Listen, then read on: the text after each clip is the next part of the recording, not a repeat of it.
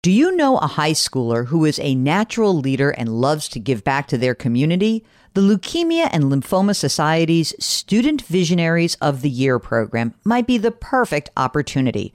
Forming strong teams to support them, Student Visionaries of the Year candidates fundraise for the Leukemia and Lymphoma Society in honor of a pediatric blood cancer survivor in their local community. This seven week philanthropic leadership development program helps students gain valuable life skills like project management, communication, financial literacy, and entrepreneurship. Not to mention, it looks great on college applications. But most importantly, it's a chance for students to engage in meaningful work within their community and make a real impact on the lives of blood cancer patients and their families. Learn more about Student Visionaries of the Year or nominate a student at lls.org slash students. That's lls.org slash students. And now, a word from our sponsors at Betterment. If you are listening to my show, you're looking for tips on how to work smarter, not harder. And let's be real, you're already working hard to earn your money, but how do you make sure that your money is working hard for you? Here's how with a Betterment automated investment and savings app, your money will go to work They've got technology that will provide you with advanced tools, and they're built to help maximize your returns, not to mention your time. They have expert built portfolios of low cost exchange traded funds. You know, I love those exchange traded funds. There's automated investing technology, and as part of that, automated rebalancing. Many of you have been asking about rebalancing, and it sort of feels like a hard thing to do on your own. With Betterment, easy peasy. They do it for you. Visit betterment.com to get started. Learn more about high yield cash accounts at betterment.com. Investing involves risk. Performance is not guaranteed. Cash reserve offered through Betterment LLC and Betterment Securities. Betterment is not a bank. Welcome to the Jill on Money Show. It's Saturday, September 3rd, and we are concluding our author series, our author summer series, by re airing a great interview with Katie Milkman. Katie is the author of How to Change The Science of Getting from Where You Are to Where You Want to Be. Katie is um, a collegiate tennis player, and she starts this conversation with a, a story about Andre Agassi. So here is the first part of our interview with Katie Milkman. So you started your book with the story of Andre Agassi. Now, why'd you do that? And explain how that gets us into this idea of how to change. Yeah, I started the book with Andre Agassi first because tennis is my language. That's what I grew up playing. That's one of the reasons. But but second to make a really important point about behavior change and and the nature of being smart about change. So the story involves a pivotal moment in Agassi's career where he was really struggling despite having lots of media attention for his flashy clothes and flashy attitude and style, he actually wasn't doing very well on the tour. He was ranked something like 32nd in the world in the early 1990s, despite everyone's expectations that he would be dominating the tour based on his childhood prodigy status and his talent. And he has this pivotal conversation with Brad Gilbert, who was a superstar who'd just written a best selling book called Winning Ugly and had outperformed his talent vastly on the tour. He was another pro player who had reached number four in the world despite having very little talent. So a really different story.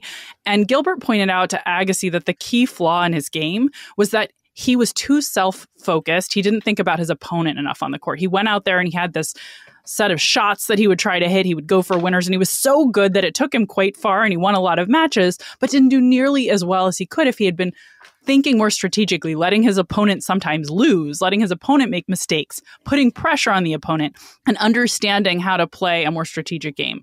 And of course, the the happy ending to this story is that after taking Brad Gilbert on as coach, Agassi goes on to win the US Open after being unseeded, meaning no one expected him to perform well in the tournament at all. He wins it. He's the first unseeded player to ever win the US Open in the last, you know, in decades. So it's a big historic event.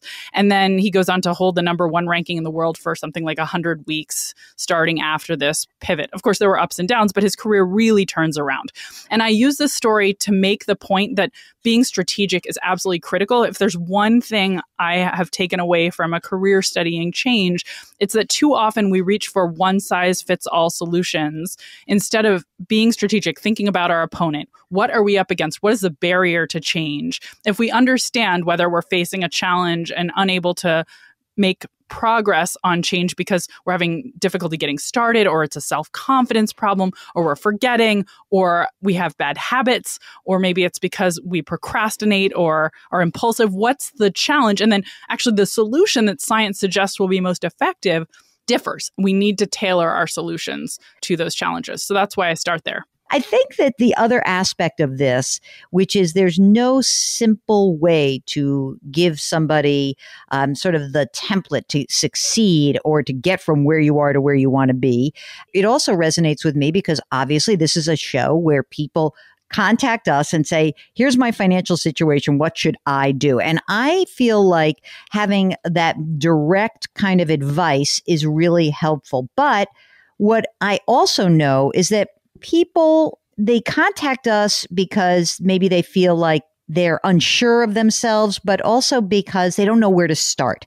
So I'm hoping you can help identify this idea around the power of a blank slate, the when you start to try to do something. If you could talk a little bit about that, I think that would be really helpful for folks listening who are saying, like, I like listening to this, I'm a voyeur, but I, I could never call Jill myself, or I don't know even where to start. Yeah, this is one of the most interesting topics I've had the pleasure of studying, I think. And the impetus for doing work on trying to find when are the moments to start came from giving a presentation to a bunch of executives at Google about a decade ago about different tools and tactics that could be used to promote change, including change around personal savings decisions. They wanted to make sure that their employees were financially secure, and, and many of them were opting into their 401k plan, for instance.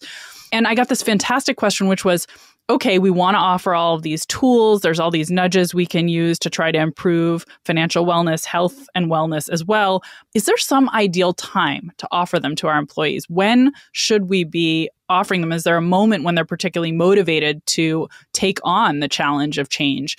And I thought it was such a fascinating question. And it provoked this research I did with Hengchen Dai, who's a professor at UCLA Anderson, and Jason Riis, who's a senior fellow at Wharton, where we determined that there are moments in our lives where we're more open to change. And there are moments that look like chapter breaks in our lives because the way we think about time isn't linear. We think about our life like a series of chapters, like we're characters in a book.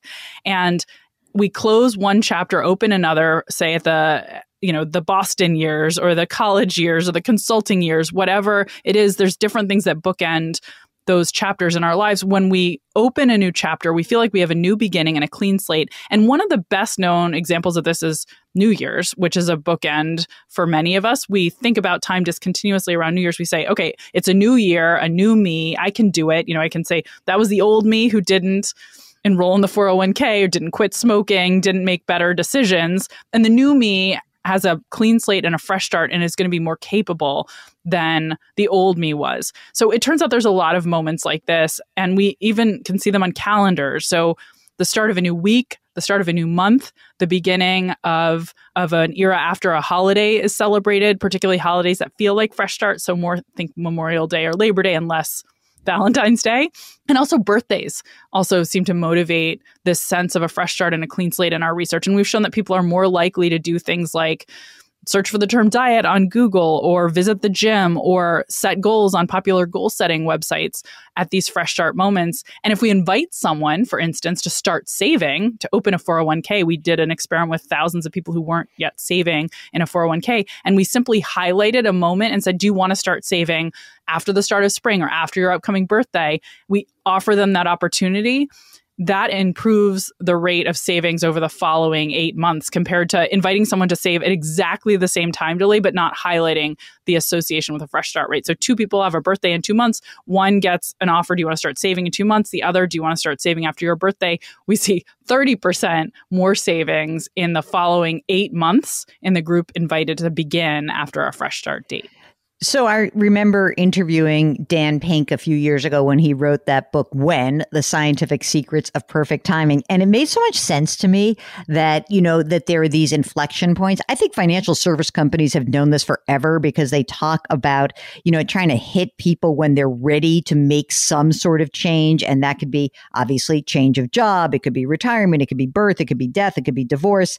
I also want you to take people off the hook for not being able to necessarily do it. So if you you point out that, you know, yes, of course, we all see those statistics, 80% of those New Year's resolutions fail, but you say 20% actually succeed and there's always another chance. So why is it with some people it just takes longer to get it going? What, what have you found in your research about that? There are all these other barriers besides just getting started that that we need to tackle in order to make sure that change will persist. And by the way, I love that I love that you interviewed Dan Pink about when and I love that book. It was one of the first books that covered our research in a really in-depth way and and brought fresh starts and the fresh start effect we've studied to wide attention. And I'm a huge fan of his. I think the important point though is just getting started isn't enough, right? You need a plan, you need a path forward, you need to stay motivated, you need to persist, you need to build habits. And so it's only the beginning to start. One thing, though, that is really wonderful is when you recognize that, first of all, there's lots of tools, and this is part of why I wrote a book that has more than one chapter that can help with other elements of change. But also, there are some things we can do when we're feeling motivated, when we have that flush of excitement at the start of a new year, after a birthday, whatever it is that focuses our attention on the need to change and makes us motivated to do so. There are some things we can do where you don't need more than that momentary motivation to make a big difference. And I think actually focusing on those kinds of opportunities can be really valuable. So, an example is, right, you set up a recurring deposit into a savings account, right? An, an, auto deduction from, say, your checking account to your savings account. You do it once and it carries you forward. You don't have to have sustained motivation for a decision like that. Enrolling in a 401k or increasing your contribution in your 401k is another kind of decision. If you're feeling that motivation, it's one time, one act that has this really long set of benefits because most of us once we've set something up we forget it inertia is a, mag- a magical potion that if used in a good way can be really valuable. So I just want to highlight that too. You also say, I mean, I think I love the chapter about impulsivity because I wrote a book. Maybe you want to have me on your podcast, girl. I'm called The Dumb Things Smart People Do with Their Money. And there is a certain amount of this emotional body that we carry with us, right? And to some extent, I think that this idea where people they start with something, they're on track, but they're diverted, and it may be their own emotions that divert them, or maybe they get sucked into something because, you know, we know that there are temptations everywhere, not just spending temptations, but, you know, investing temptations. So tell us a little bit about impulsivity and the way to trump that impulsive nature that we as human beings have. Yeah, impulsivity is one of my favorite topics. It's actually probably the the reason I became a behavioral scientist is learning that this is something that could be modeled and tackled systematically by economists and I was just fascinated because it resonated so much. So economists call this present bias. It's the tendency we have to overweight anything that will give us immediate gratification and underweight or undervalue long-term goals, long term returns that we we get, whether it's in the market or in life, in some other walk of life, and it leads us to make impulsive decisions. Present bias leads us to make lots of mistakes because we, you know, eat the candy bar instead of going to the gym, and we buy the shiny new gadget instead of saving for retirement, and that's not good for us in the long run. Once we recognize about this about ourselves though there's a lot of strategies we can use to try to offset that challenge. And i think my favorite takeaway from this research is based on insights from Ayelet Fishbach at the University of Chicago and Kaitlin Woolley at Cornell, who have done wonderful research showing most of us have the wrong intuition about the best way to pursue change when we're facing present bias. What we think we should do is just find the most effective path, say to saving more or to exercising regularly. Like, what's the tactic? What's the approach that will lead to the best outcomes? And that's what we pursue. But actually, a minority of us take a different approach and it works better, which is to try to find a fun, instantly gratifying way to actually achieve your goals. So if you think about this in the context of the gym, it's a really natural trade-off. You could either right pick the the machine that will burn the most calories per minute, say the Stairmaster, or you could say, what's the most fun exercise I could do? Maybe it's a Zumba class with my friends. And what they find is if we choose something that's enjoyable, we persist much longer on our goals. We don't just do it once and quit because that instant gratification that we get is that's how we make the decision of whether or not to do something. And so once we recognize it, we can use that insight to improve outcomes. So gamification is one way that organizations, apps try to make it more fun to pursue our goals. That's sort of putting bells and whistles, wrapping paper on the outside. But if you can choose a way to do the activity by making it social or by doing something I call temptation bundling, which is only letting yourself enjoy some treat while simultaneously pursuing your goal. Like I only get to binge watch a favorite TV show while at the gym on a treadmill, or only get to listen to my favorite podcast while doing household chores. That basically gives you the the spoonful of sugar approach, right? That Mary Poppins popularized in her wonderful song. We'll be airing the second part of our conversation with Katie Milkman. Again, this is the end of our summer author series. Um, and I think that these are so worth re airing because the interviews with David Epstein, Cal Newport, Brad Stulberg, and now Katie Milkman, they are so great. It's just like gets you thinking in a different way. So tomorrow we will conclude the series with the second part of our interview with Katie Milkman. While you're poking around our website, don't forget there's all sorts of stuff there. All of our content lives there. You might want to check out our other shows. You might you might want to check out our resources section. That just all lives at jillonmoney.com. If a question arises as you're thinking about this stuff, don't hesitate to get in touch with us. Click the contact us button at the jillonmoney.com website and we'll get your note. Put your hands metaphorically on someone's back. Grit, growth, grace. Thank you for listening. We'll talk to you tomorrow.